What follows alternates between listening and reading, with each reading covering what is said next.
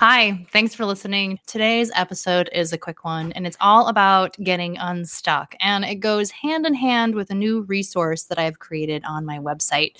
So if you want to listen to this and then head on over there, ellenwyomingdeloy.com, where you can download it in the free resources area or from the pop up that pops up when you head over there.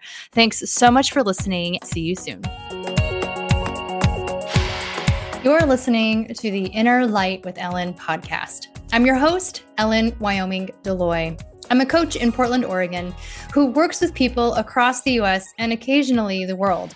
I help people to transition from where they are to where they want to be, removing limiting beliefs, barriers, and imposter syndrome along the way. On this show, I bring you conversations with leaders in wellness, spirituality, healing, mindfulness, and more. We also dive into themes around intuition, equity, racial justice, and what it means to be living here in the 21st century. I'm excited to bring you each episode. Thanks for listening. Be sure to subscribe wherever you listen, and if you love the show, leave a five star review so others can find us. If you want to learn more about my work and what I do, go to ellenwyomingdeloy.com. Thanks. Enjoy the episode.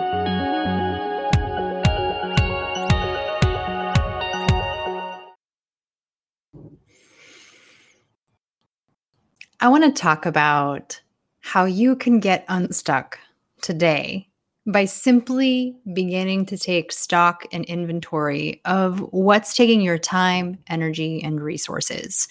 Now, I'm sure you already have a calendar, you already have a to do list, you already have whatever's in your inbox or whatever messages are hanging out in multiple text threads of things that you're tracking that um, take up your time.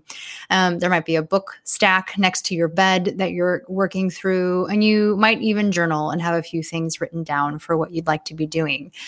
But a lot of times, what can happen is that we have so much of this energy around our ideas for what we'd like to be doing and then the obligations of what we have to be doing. And they kind of converge into this pile up in terms of like our ability to do all the things and can actually get us locked down and a little bit of stuck get us a little bit stuck. And what I want to talk about today is how you can just get unstuck and it is so easy to say that, right? I know that I made it sound like, oh, we should all just be unstuck, right? As if it were that, like, you know, snap my fingers and it's done. How have we not all figured this out yet? But it really takes time because the energy and the momentum of all of the things that we have picked up, decided, chosen, given ourselves obligations for, um, or have decided to dream on, but keep pushing out the dream just a little farther because of the other priorities that keep getting in the way really do take a lot to untangle. And so the biggest first step, right? The most important thing you can do for yourself to begin to get unstuck is first to just stop, to pause, to make space for yourself to just sit, almost as if you could turn on the traffic light that said, All right, everything demanding my time, energy, attention, and resources, I'm shutting off Everyone has a stop sign. And I'm going to sit in the intersection because it's a four way stop and I've turned on all the stop signs and all the stoplights. And I'm just going to sit here and take up all the space right now for me, just to sit here. And that sounds really fun. Uh, it's not practical, obviously, in the day to day because no one has the, well, maybe somebody has. I'm sure the fire department has like the button that makes the lights change. I've heard that's a thing. I don't know if it's true. But um, in our in our in our in our inner lives what does that look like? What does it look like to take a moment to get unstuck? And what it means and how do you manifest it in your day to day the simplest thing you can do is start to intentionally put space on your calendar that's untouchable right um, when i worked nine to five um, as an employee, I would have a blocked out hour, sometimes more than an hour, depending on the day, where people were not allowed to schedule me, right? I could not have a meeting scheduled. I couldn't have an invite. Well, an invite could show up or somebody could try to do it, but they would look at my calendar because everyone had shared access to our calendars. And they would say, like, oh, no, Ellen's not available then. We're going to have to do the meeting now. And I get it. That could be a privilege that I had in my previous job. You may not have that type of freedom in your work. And that's fine. But there are places in your life where you do have control. even if you think you don't. And that's the hard spot is starting to decide where you can say no. And to make that space, you have to give yourself permission. Decide that you're worthy and deserving of an hour to yourself. And you build that into your calendar. If you need to do it in a calendar, do it in your calendar. If you know you can make that time for yourself in the morning instead of immediately reaching for your phone and getting distracted by something, do it then. If it's the best time to do it at night before you go to bed and you'd rather do that and have control over the choice of giving yourself some time versus watching something on TV, you could do that but it's that space that you make, which is where you start to build capacity for getting unstuck because you make a choice to do something different.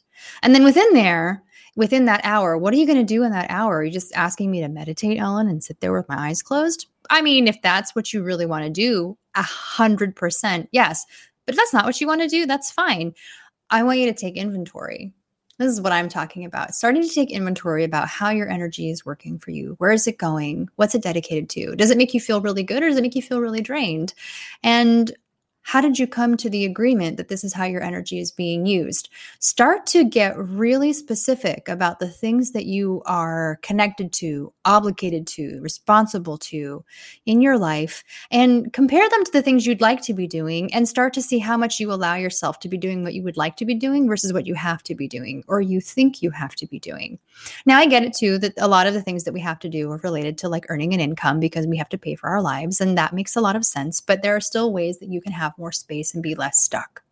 And this is that process. You have to make some time for yourself and then make an inventory and start to check in on how does it feel to be doing those things and where did the agreements to be doing those things come from? And these can be long threads that you end up following a little bit to get some really deep answers around why something might be working or not working in your life and in that pause moment and in that reflection and in the rising awareness of what you are doing or why you might not be doing something you'd rather be doing, you might start to see where you have choices to start making small micro decisions that start to add up to leaving behind the things that drain you so much and taking steps towards the things that will make you feel more whole, more aligned, more authentic, more yourself. Or if you don't even know what that is right now, because sometimes we have been so far off the path that we don't know what it is we want anymore, you have the space to start to explore what it might be. And it's okay if you don't know what you want. I think that we feel like we have to know our deep passion, our drive, our wants. And sometimes they just aren't present because we have been so focused on the other things. Or maybe we're so focused on the things that we wanted 10 years ago and we've just ended up become becoming really good at it that we haven't shifted even though we know now it doesn't feel as good as it felt when we imagined having what we have now.